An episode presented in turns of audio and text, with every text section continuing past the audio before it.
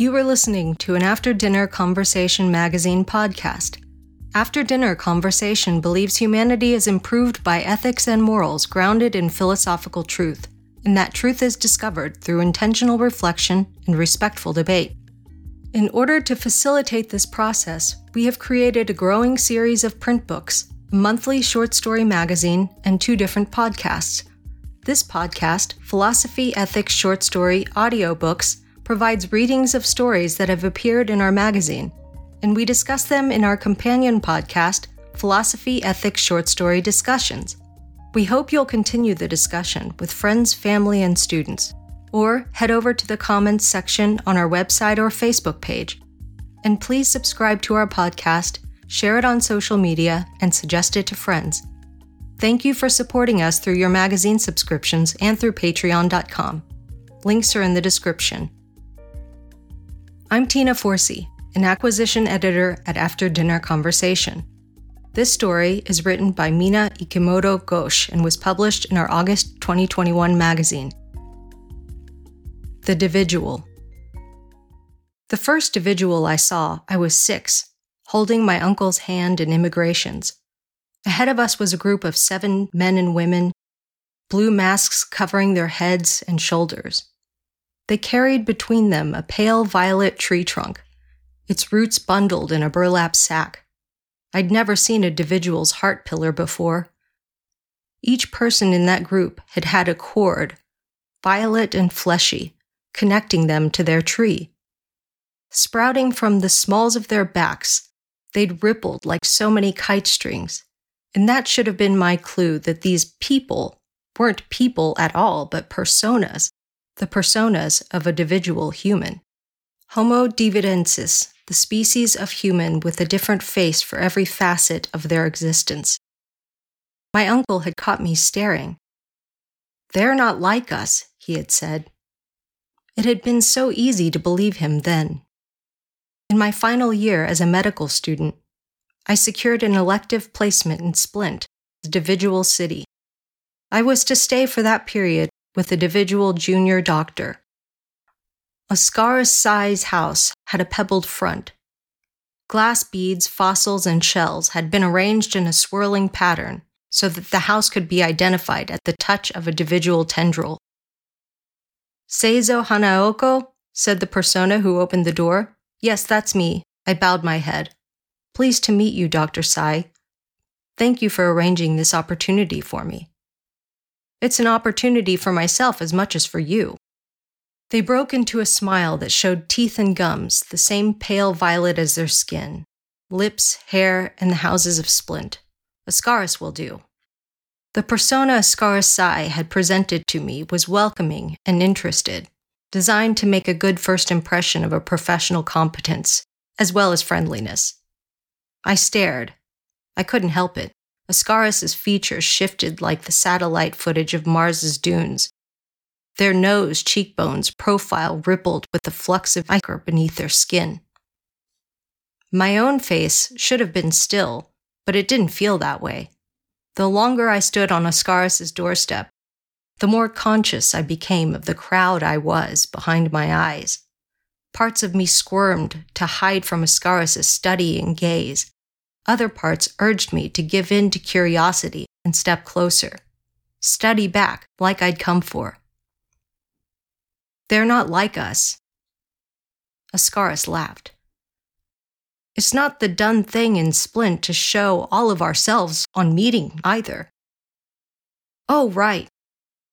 They winked. My cheeks warmed. Call it a cultural taboo.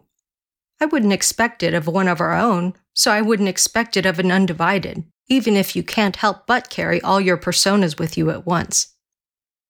That's very generous of you. It must be so difficult keeping them all separate. I should think I'd muddle them very quickly if I were an undivided. They held out their hand. I'll look forward to observing you, Seizo. Likewise. The price of my placement in Splint was the agreement to be watched and studied. I took Osqaris's hand and paused. The average individual was six degrees cooler than the undivided human. Osqaris's hand didn't strike me as notably cooler than my own. My body temperature sat squarely in the middle, three degrees above a dividual's, three below an undivided.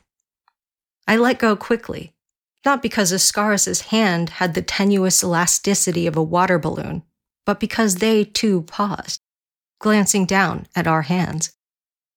In On the Origin of Species, Charles Darwin dedicated a whole chapter to the individual human. He wrote them to be a kind of land dwelling octopus, pointing out as evidence the octopus body like shape of the individual heart pillar and the tentacular nature of the tendrils. At the ends of the first edition's illustrations, he had drawn doll like miniature humans to represent their personas. Darwin had written that individuals had evolved humanoid features in parallel with undivided humans. The thought at the time had been that individuals were man eaters, so the coevolution had come about to lure unwary true humans into their lairs. It wasn't difficult to see why Darwin thought the individuals were sea creatures. Their blood salinity level was closer to seawater than undivided human plasma. They had neural tissue at the end of every tendril for storing personality quirks for individual personas. Their heart pillars were rooted in wells of seawater, as it was the seawater pumped around the tendrils that let them inflate and deflate their personas as needed. I thought Osqaris might test me on our physiological differences in my first morning, studying how I might react when our differences were thrown into my face. Here are our differences, undivided student medic. Let me hear you preach that common humanity. But instead, Osqaris simply poured tea for both of us, explained my role and responsibilities on my placement, then with a soft smile, began asking me about undivided society. They were curious about persona maintenance when individuals were at work. What happened, they asked, when a professional persona became muddled with a personal one? And how did society manage all the risks that entailed? I told them that society simply didn't. They wanted to know about undivided genders, what effect did the insistence that a person must state whether their personas were majority masculine or feminine in their codes of conduct have upon the community? Individuals were more often blended multitudes of what to undivided eyes would be masculine and feminine personas. They categorized themselves only in reproductive relationships, either as microgametic or macrogametic. I myself had ticked a box at immigrations to indicate I was a microgametic persona, majority male, with admittedly somewhat mixed feelings. I contributed what I could. I didn't think Osqaris was entirely convinced by my answers. At length, I asked, Osqaris, can a persona be cut away? Osqaris paused. Do you mean amputated deliberately? Yes, it was a regular process here up until the 19th century. It was seen as something of a community duty to sacrifice a persona to serving it. We used to use them as messengers between houses and run errands. We didn't always have a ready supply of undivideds coming to Splint for work, you know, especially when you all thought we'd drag you into our heart pillar wells to eat you alive. But how did it affect them? The unwanted persona? You, as a whole person, wouldn't it be like cutting away a piece of your mind? Some would call that a relief, said Osqaris quietly, before raising their voice again. If they're complex of character and mentally organized enough to have enough personas to make up for it, cutting one or two away shouldn't be an issue. Is it better to have more personas? Of course it is. The more distinct personas, the better managed a man's mind and their ability to adapt to circumstances and effectively organize their world. Then wouldn't those who cut off their personas be seen as a lesser human than before? I asked, and Osqaris frowned, their placid violet face shadowing. Or even less than human if they don't have that many personas to start with? It's no longer the done thing, said Osqaris sharply. It's not a question relevant to our times. It's taboo? They set down their cup. Gino Seizo, we used to have a theory before the sequencing that all of you undivided were the descendants of our abandoned personas, the worst parts of us, that were not only capable of surviving independently, but breeding. Then, everything that your kind did to torment us was punishment for the cruel irresponsibility of our ancestors who chose the easy option every time it came to confronting the parts of themselves they liked least. I didn't know that. It made a cruel kind of sense. Well, I suppose we know better. Now we live with those parts of us just as your kind do. My kind, eh? Have I said something wrong? I found a smile to wear for them, and we finished our meal in silence. In the Middle Ages, Christianity taught that the individuals were demons who wore human faces to seduce the undivided into unholy purposes. Priests were careful to note that the individual's human faces and bodies were, without question, imperfect, for true humans were created in God's image, and the devil could not possibly replicate God's work. I was 14 when DNA finally exposed our shared history. Genome sequencing not only uncovered that individuals were more closely related to us than the Neanderthals, but that Homo sapiens had interbred with individuals for millennia.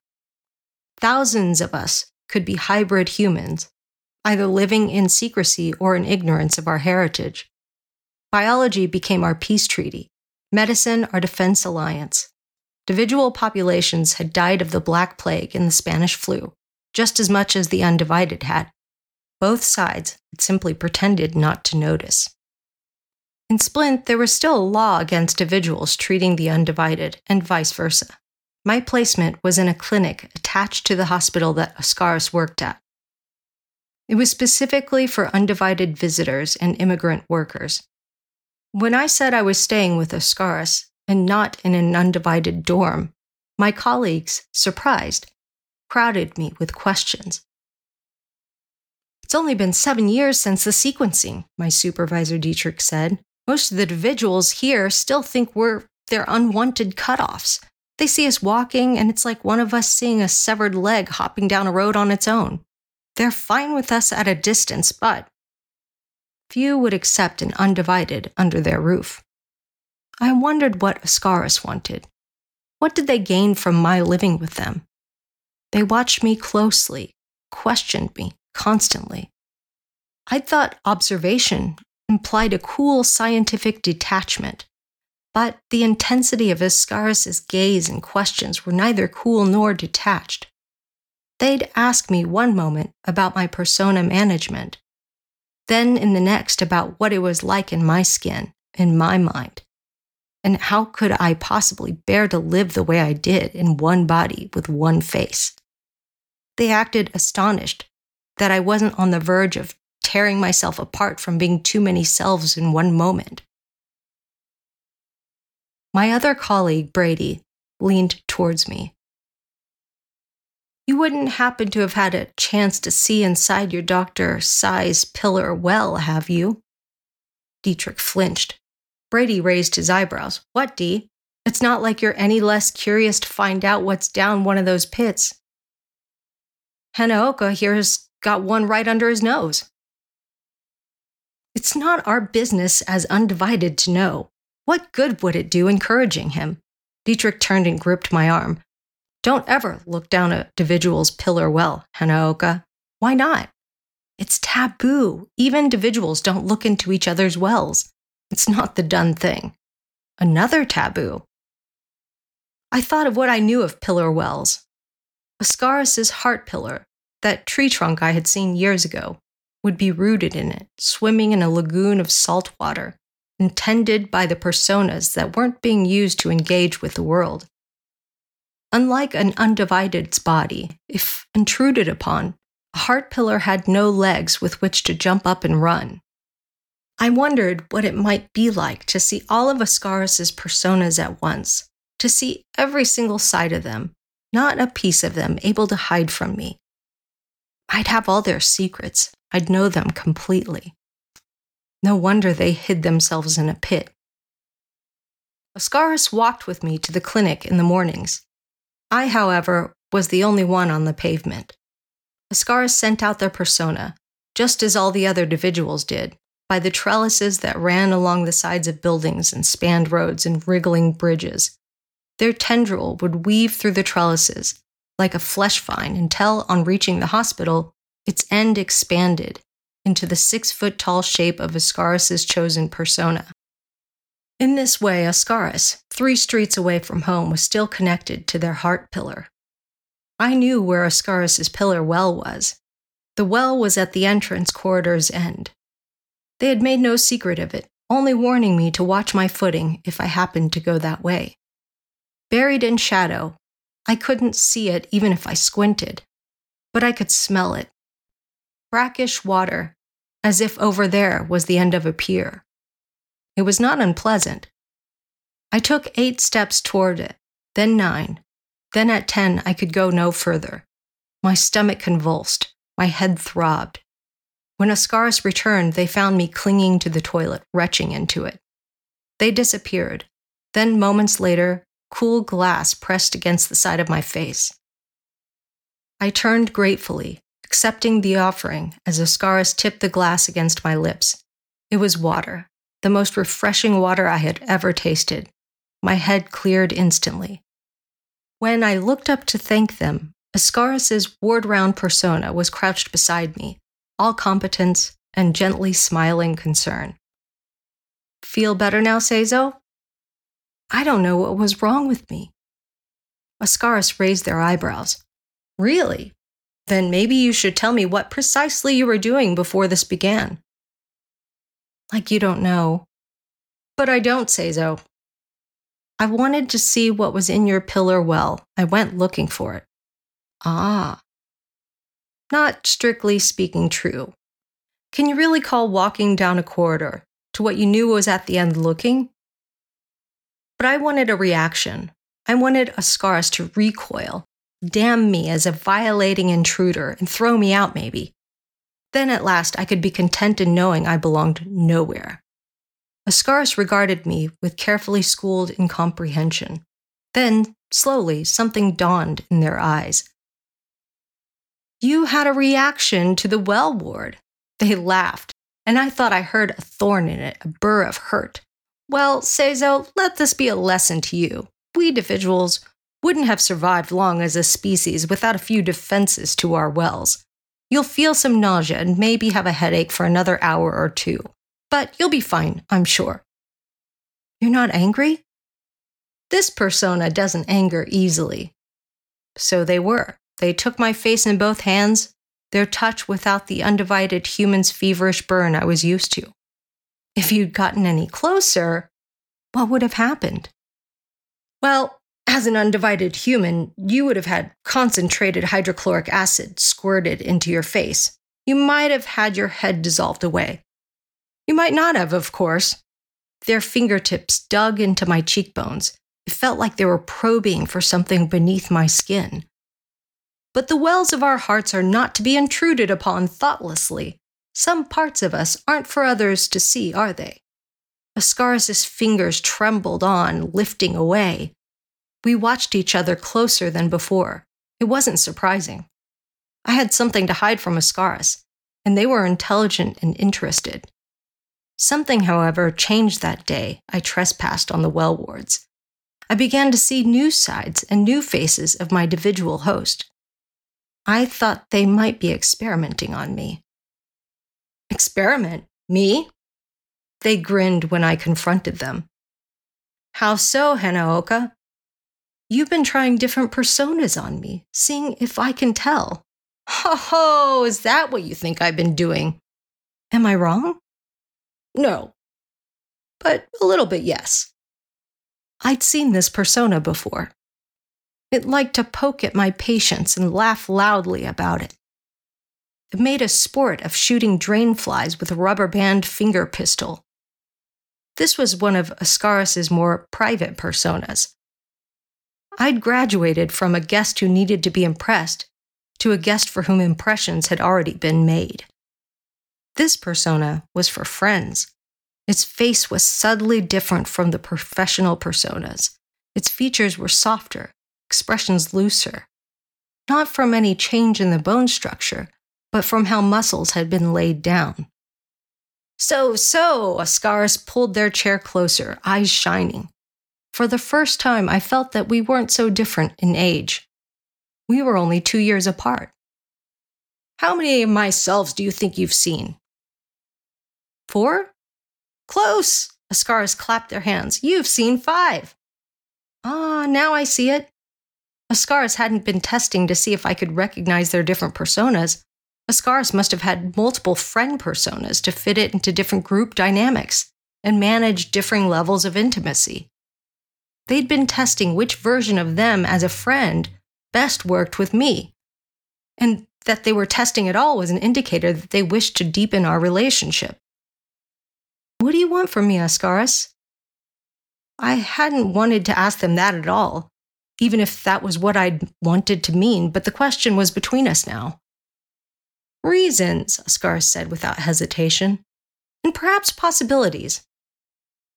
What does that mean? From what I've observed, you're not stupid, Seizo. Work it out. What do you want from me? I knew what I should have wanted, and it wasn't to be making friends with individuals. I needed reasons to dislike them so that I'd feel no loss rejecting them before they rejected me. I guess the same? We lapsed into silence. Then, quietly, Osqaris broke into laughter, and I joined them a moment later. Then, quietly, Osqaris broke into laughter, and I joined them a moment later. There were parts of me I didn't like. There still are, of course. There were parts of me I longed to run away from or kick down and keep kicking until they were bloody on the roadside and I could trick myself to think they'd never resurrect again. But I'm not an individual unbound by taboo. There was no amputating those parts of me. There was no amputating those parts of me. No surgical removal of that tumor of self loathing. I couldn't trust not to metastasize. In the midst of two undivided humans doing their damn best to die on the trolleys, Despite all of Dietrich and mine's efforts, I froze. It was only for seconds. I needed to decide something. I can't even remember now what it was I needed to decide, but I remember how my hands stopped moving. It was a bad day. In so much as in the clinic, every day is a bad day because people don't go to doctors on their good ones. But this one came with a shadow that crept over everything I looked at. When I came through the door, Osqaris, on a day off after a series of night shifts, took one look at me and guided me to the kitchen. They gave me a glass of water, just as refreshing as the one when the well wards had gone to my head. When I finished the glass, there was a persona of Osqaris sitting opposite me at the table that I hadn't seen before. I recognized it instantly. This wasn't any of the personas they sent out to their friends but the Osqaris who I lived with, observed, and come to know, who wanted reasons and possibilities and was willing to allow me the same. This was my Osqaris, the persona they had chosen and wanted to be for me. Warmth rushed through me. I had felt so cold all day. I welcomed the kindness. Tell me about your day, Seizo. My wish to be rejected once and for all from the individual and undivided alike melted away. Freezing over a patient had just been the beginning of it. The undivided humans had needed blood, and although there had been enough to provide for them, that was when a reality I had long been avoiding had hit my sleep deprived and over caffeinated mind. The average salinity of an undivided human's blood was 0.9% by weight. Mine was more than double that. At 2.3%, it had had me going back and forth between hospitals and research centers ever since my parents were murdered and my uncle took me in. My earliest memory is of a nurse shuffling monster game cards, distracting me whilst a doctor took blood from the crook of my elbow. All the cells of my body functioned best at a salinity that an undivided human's blood cells would shrivel to husks in, an individual's cells would burst. Until seven years ago, I was a medical anomaly. Then they sequenced a dividual's genome. Individuals and the undivided were suddenly both humans of different kinds, separate but close enough for the sequencing to matter very much to me. A university I'd regularly been tested at offered to sequence my DNA. I learned that I was born from one undivided parent and one individual. From a mitochondrial DNA analysis, the individual was determined my macrogametic one. My uncle had refused to tell me about my family.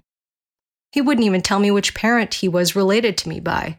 But where my uncle never told me who I was, modern medicine at least told me what. It had hit me this day in the clinic how very much alone I was with this body, how difficult it would be to help it. And I thought of how someone, someday, might pause, freeze over me, like I'd done with my patient. And it would be karmic retribution and something like destiny and punishment for being so grotesquely selfish when I had someone else's suffering in my hands to think about. The panic was overwhelmingly irrational. I felt embarrassed telling Osqaris about it. Nothing in my brain in that moment in the clinic had made the remotest sense. Yet the fear and the loneliness had been so terrifyingly clear. What do you think? I think, said Osqaris, as steady as I needed them to be, you're mixing two very separate concerns into one and confusing yourself. I'm a hybrid human. Mixing two separate issues into an irrational one seems fitting. Aren't you afraid that you don't have a place in medicine as a career? Or a place in medicine in humankind in general? I can't answer that, Osqaris, not today. No, no, I don't expect you to, for what it's worth, Osqaris went on, tendril twisting behind them. Failing to make a decision quickly could have devastating consequences, but making the decision could do just the same. That's not much comfort. It's not meant to be. I looked down at the whorls in the tabletop.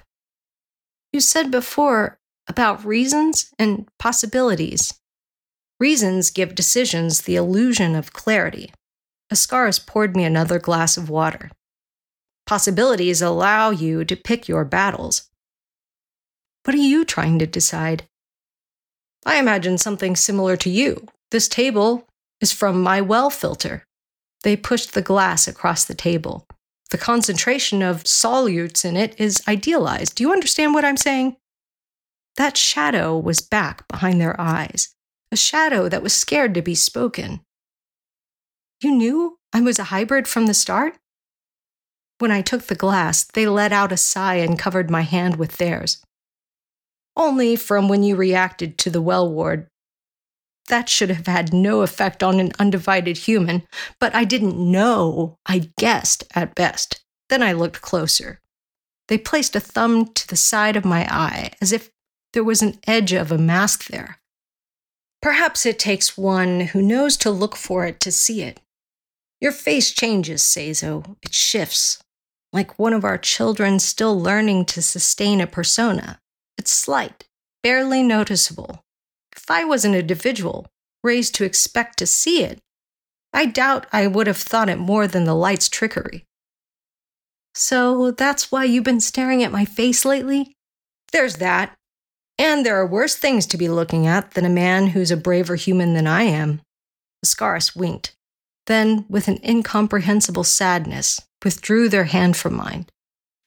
You'll find your reasons and possibilities, I'm sure of it. So will you. I snatched their hand up before it could escape me and gripped it tight. I held on to them. Then, against the turmoil rising from the back of my mind, you opened your home to an undivided housemate to do so. You're brave, Osqaris. You'll find your reasons.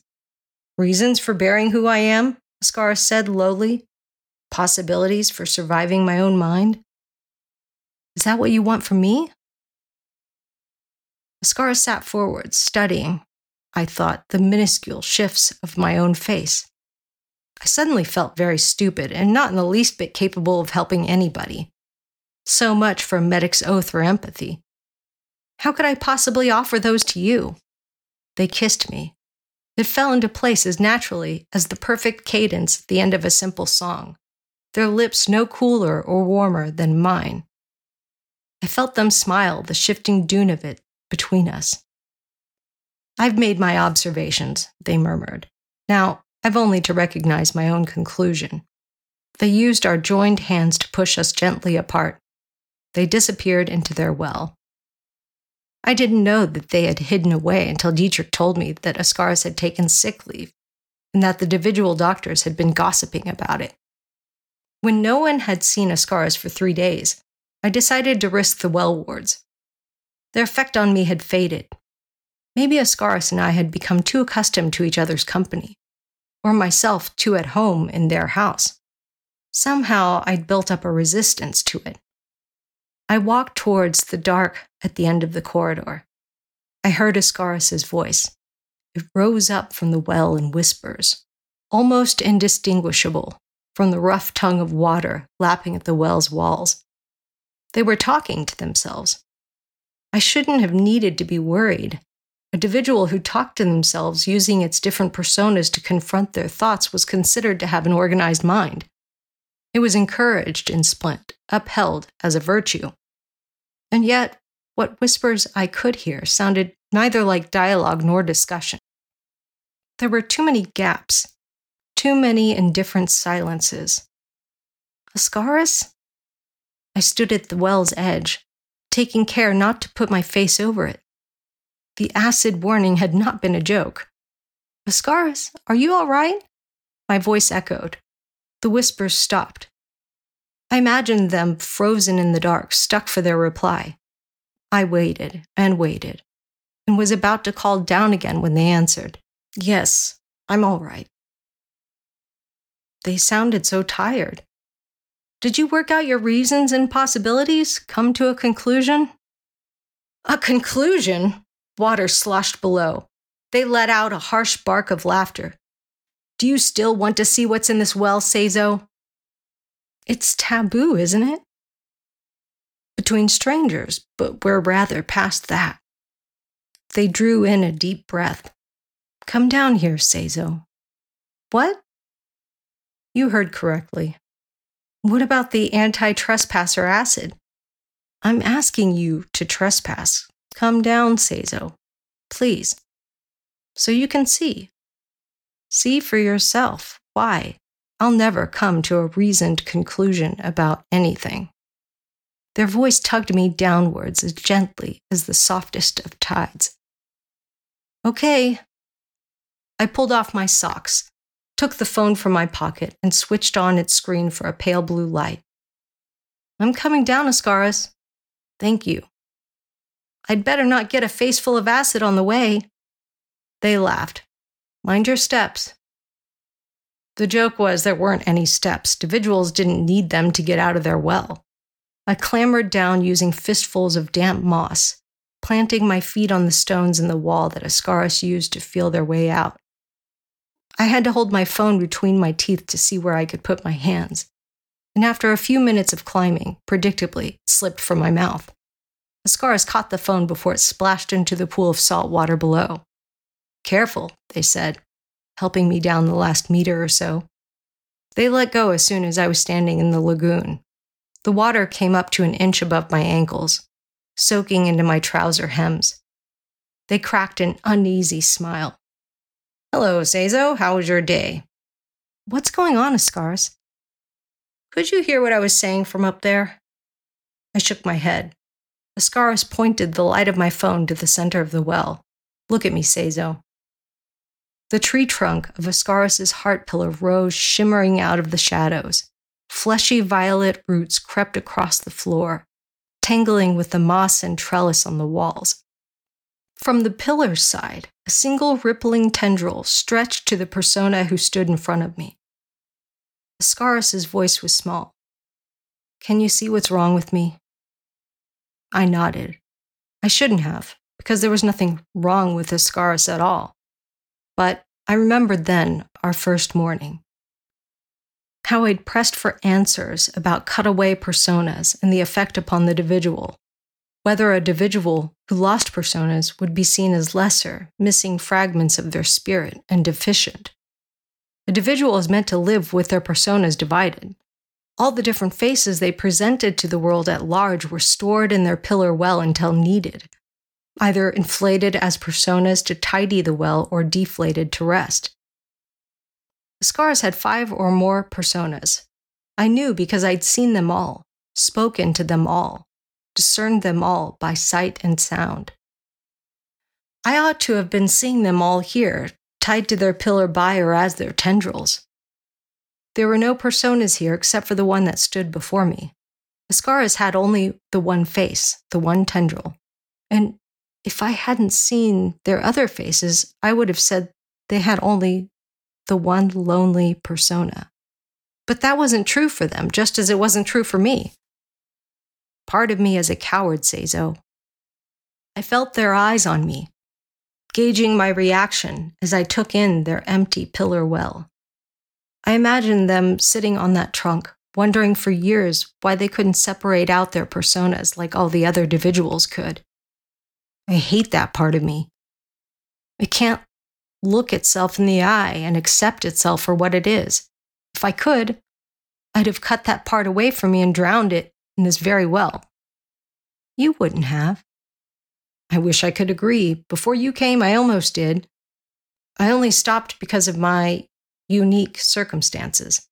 They gestured at their single tendril. If I cut my tendril, I'd cut all of myself away. Everyone knows what happens to a dividual who cuts off all of their personas. They die slowly, trapped alone in the dark of their heart pillar well, unable to see, eat, talk, be. That's why they made it taboo, Seizo. The amputations got out of hand before. People kept cutting away, cutting away, because after your worst part was gone, there was still the next worst and the next. Now we all live with a constant temptation and fight it daily because our bodies say there's an easy solution right there. The ordinary dividual would be able to talk between their personas and come to an arrangement, an understanding about that part of us. But as you can see, I can't do that. So, reasons to bear with yourself. I remembered their words, aghast. Possibilities to survive your own mind. I wanted to see how you undivided did it when you couldn't separate out yourselves and had all your different personas occupying one mind at once.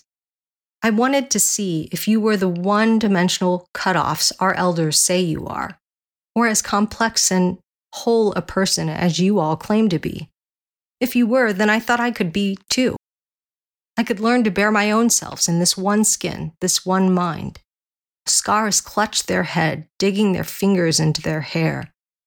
But I don't know how to make myself recognize a conclusion that I've come to in a way that isn't the dividual way. All our ways say that I need a persona to separate out and look in the eye so that I can come to terms with myself and my decision. I can't use a mirror. You cannot talk to a mirror. So, these three days I've been trying to do just that, even though I know it's futile. Stupid, isn't it? So irrational. It wasn't. Not when they'd been told it's the done thing. I stepped forwards to pull their hands away from their head. But you're not a dividual, are you? They closed their watchful eyes. I'm not. Just as I'm not an undivided. You must have guessed, Scarce whispered, still refusing to look at me. I gave you water from my well filter, adjusted for my body's salinity, and you said it refreshed you. I've touched you, and you've never shuddered from the chill of it like other undivideds do. You're a hybrid human, I said, realization coming to me on the back of my own wondering words. Like me. Yes, Seizo, like you. Then why don't you use me? I grasped their shoulders, Look me in the eye like you'd look at another of your personas and recognize me. Acknowledge that I can live as I am. I've one face, even if it does change, and one mind, occupied by all my personas at once. Can you recognize me as a human in your eyes? In the pale blue light, they looked like a ghost that might disappear with the dawn? Yes. Then you can recognize yourself as one too. You've been told you're deficient and wrong, that you're a freakish monster that should hide who they are in their well for life. None of that is true. The world doesn't know us. In their eyes, we didn't exist until seven years ago. But we aren't new. We have always been here. And they've been using their stories and taboos to kill us young before we grew big enough, loud enough to be seen and make them see us. I wanted to tell Osqaris all of that, but I'd never been good with words. I put my hand to their violet face, tried to convey how warm it made me feel as it chased away that fearful loneliness that had crawled in me for years. I had come to Splint to be rejected here too, to confirm that I was right to believe I'd always fall into the unacceptable in between. I'd wanted to make peace with the loneliness of that promise, but, well, the world didn't care for what I wanted. I said, Conclude your observations, Dr. Sai. Osqaris opened their eyes. They looked at me and said steadily, To conclude, I have reasons and possibilities plenty to survive who and what I am. I could see all of them, every one of Osqaris's personas, crowding behind the skin of their softly shifting face.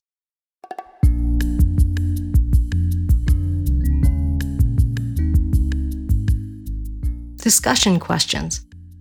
1. What would be the advantage or disadvantage of being able to isolate, show, and use one isolated aspect of your personality as needed? 2. How many personas do you carry with you and show to others? What are they? How do those personas in you form or disappear over time?